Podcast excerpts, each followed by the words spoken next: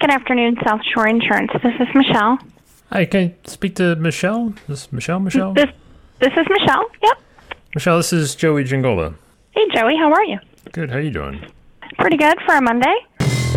This is insurance in your own words from the people who are living and breathing it every day and are struggling to figure out where this industry is going and what they need to do to stay ahead. Hosted by me, Joey Giangola. Let's get into it.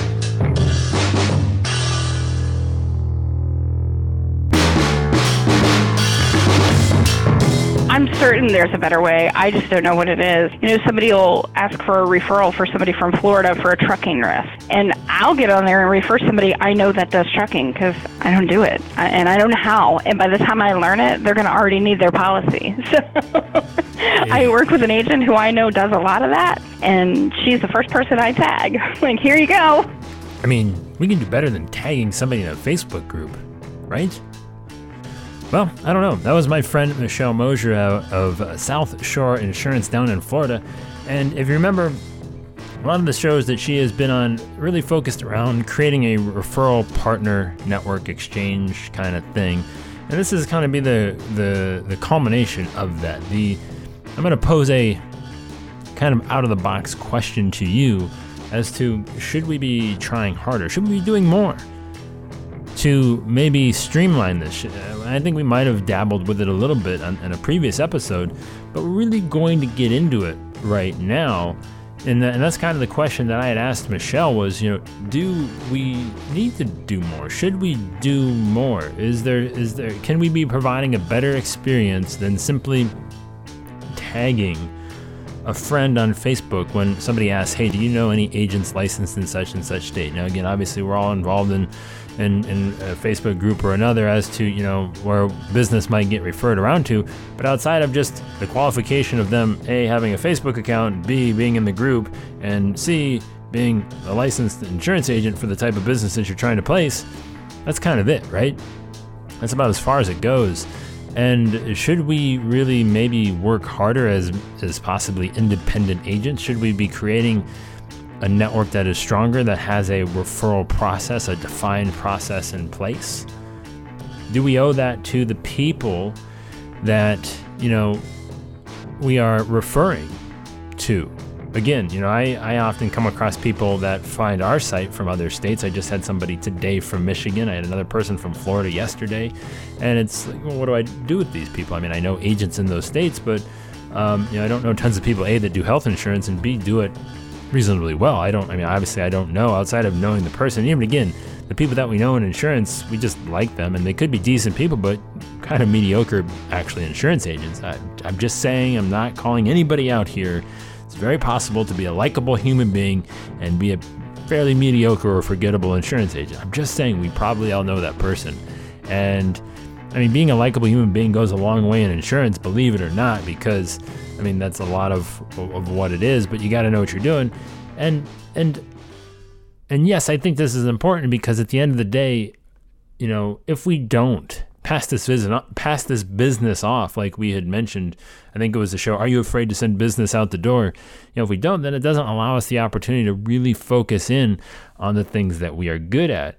And if we really focus in on the things that we are good at and really fully take advantage of our independentness, then are we really just kind of not living up to our fullest potential? No. it's great because we can really drill in on where we want to focus and what we want to do, and know that still our clients are going to get taken care of. You know, I only work with local agents that I that I truly trust and that have the same kind of visions as I do for where our agencies are going from a marketing standpoint and everything else. Our own little kind of core mastermind group if you will. Um, and those are the guys who, when I can't do it, they're the first people I ask, what do you do with this? And if one of them knows, they get it. And I know my client's going to be taken care of. And hopefully in the long run, they're going to appreciate that. Waiting for somebody to appreciate something is kind of like waiting for a conservative organization to come around to progressive social stances. You know, it's probably going to happen. You're just not sure you're going to be alive to see it. That appreciation is something that we really can't just send to the bank as something that we're guaranteed to happen.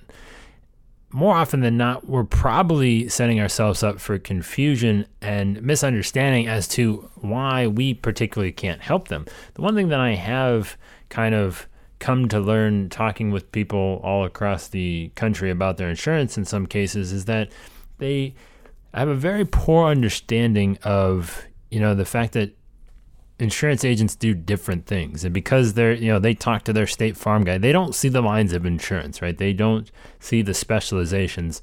And we don't necessarily present them. Again wanting to be a jack of all trades most of us we are very very closely guarded to the fact that we are not great at something and yeah some of us might be getting better, like in Michelle's case, where she sends off the stuff that she doesn't want. And I'm sure there's there are others of you that are listening to this podcast that don't, but I know plenty of agents that don't distinguish themselves as you know what they're good at and what they're not, and they're going to again try and take care of every piece of business that they can. So this is where it gets confusing to the consumer, and this is where I'm kind of again that out of the box idea of presenting a, a process and experience that maybe doesn't necessarily just throw that appreciation up in a in a you know kind of little magic fairy dust and hope that it sprinkles down and finds its way to where it needs to go. Because I think I guess we can probably maybe do better. And I'm this isn't Michelle's fault by any stretch of the imagination because I don't think anybody's even doing this. I don't think that it, you know I don't think anybody's really thought about this beyond this point. It's you know we've always just referred business. Oh, we're gonna you know we're gonna send you our business that we don't want. We're gonna you're gonna send us the business that you don't want. It's just kind of a handshake sort of spitting a deal. That's what we've always done. But I mean, what it looks like beyond that is just so crazy to me. I because I I'm even having a hard time, you know, visualizing this because when we don't really have this mapped out, we don't have the time to focus on what we're really good at. And and again, I'm going to ask you for your thoughts as to how far we should take this, we collectively as independent agents across the country. If you know, we should somehow kind of come together and really figure out, draw some lines, you know, map the thing out a little bit for everyone involved because that is going to allow us to again provide our clients with a better experience and then ultimately a better service in the sense that they're going to get coverage that is more suited to what they need. And we're not going to miss anything i think is the biggest thing. Because how many times have you you know, taking that phone call from that friend from high school who needs to get insurance for that one thing that you know you did maybe once, you're not really sure when, and God, you hope it's right because if it's not and you miss something and all of a sudden that thing happens, boy, you probably won't have your insurance license anymore. That kind of thing, yeah, that that thing probably, yeah, that's what we need to avoid from doing because I mean, yes, we, we don't want that to happen, but I don't think we should ever have to put ourselves in that position in the first place. Absolutely. Yeah, I have those fears. I think every day. I think that's normal. You know, I write stuff and I think, oh, well, should we have, or are you okay with, or I see a client on Facebook who says, you know, oh, we've added this service, and it's like, uh, um, we should talk about that. yeah. Wait a minute, don't do that. Maybe it is unavoidable. Maybe this is one of the biggest pie in the sky thoughts that I've ever let pass through my brain. Probably it would just be I'm just asking you to imagine this reality, this vision of this insurance world that we would live in to where let's just say we have even just as something as simple as a database. Again, this sounds stupid and I don't again, if, if we just have this resource, again, we've we've done this informally for decades.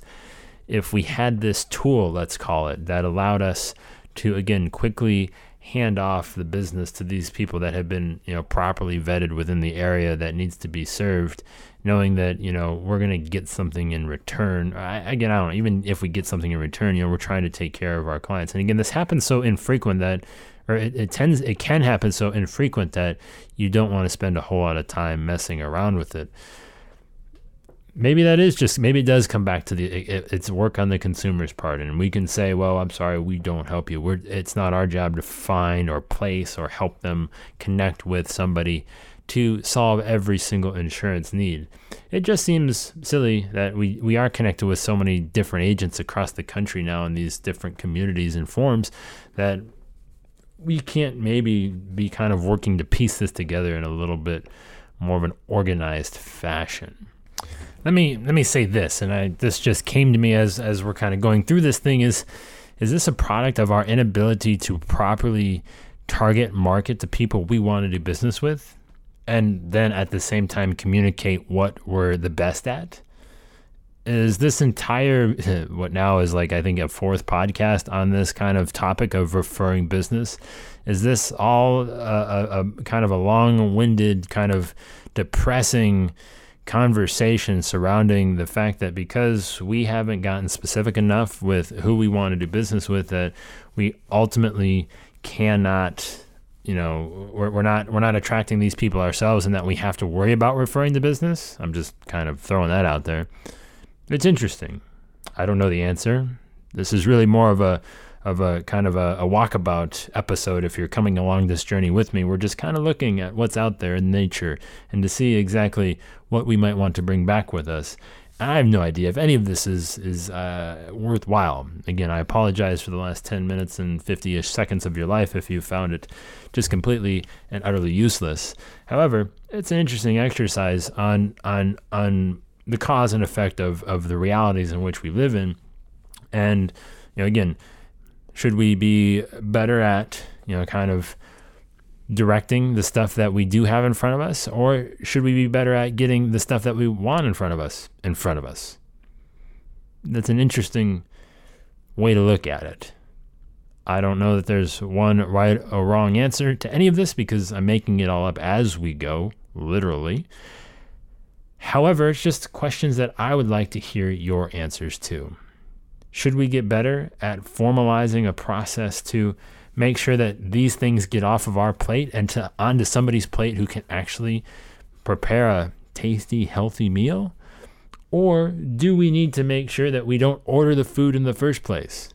If we're going with food analogies that I think sort of made sense, is that the is that the goal? Is that what we need to be doing? I don't know. The only thing I do know is that this is just a tiny piece, a sliver, a splinter in this customer experience that we are possibly not delivering. And yeah, it might be a very small, tiny fraction of the piece of the problem of the puzzle of whatever you want to say. But it's these little slivers that will eventually become kind of our worst nightmare.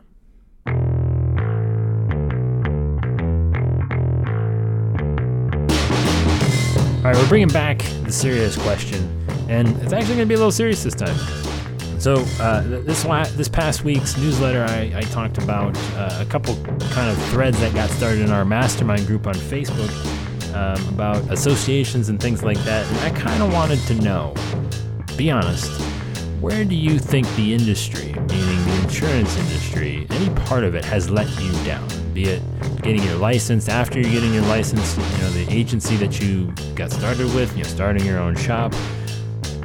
I, I say that tentatively because I hate saying it that, you know, again, that, that allows you to give somebody else the power, the control, an excuse to give yourself as to what not to have done or what didn't happen. But if there's something that you can think, where has this industry let you down? What is that? What does that look like for you? How do you think your career would be different if this thing was better for you? I'm just curious. Joey at growprogram.com. Let me know. I'd love to hear what you have to say regarding that and ultimately who you kind of think needs to have a firm talking to. Joey at growprogram.com.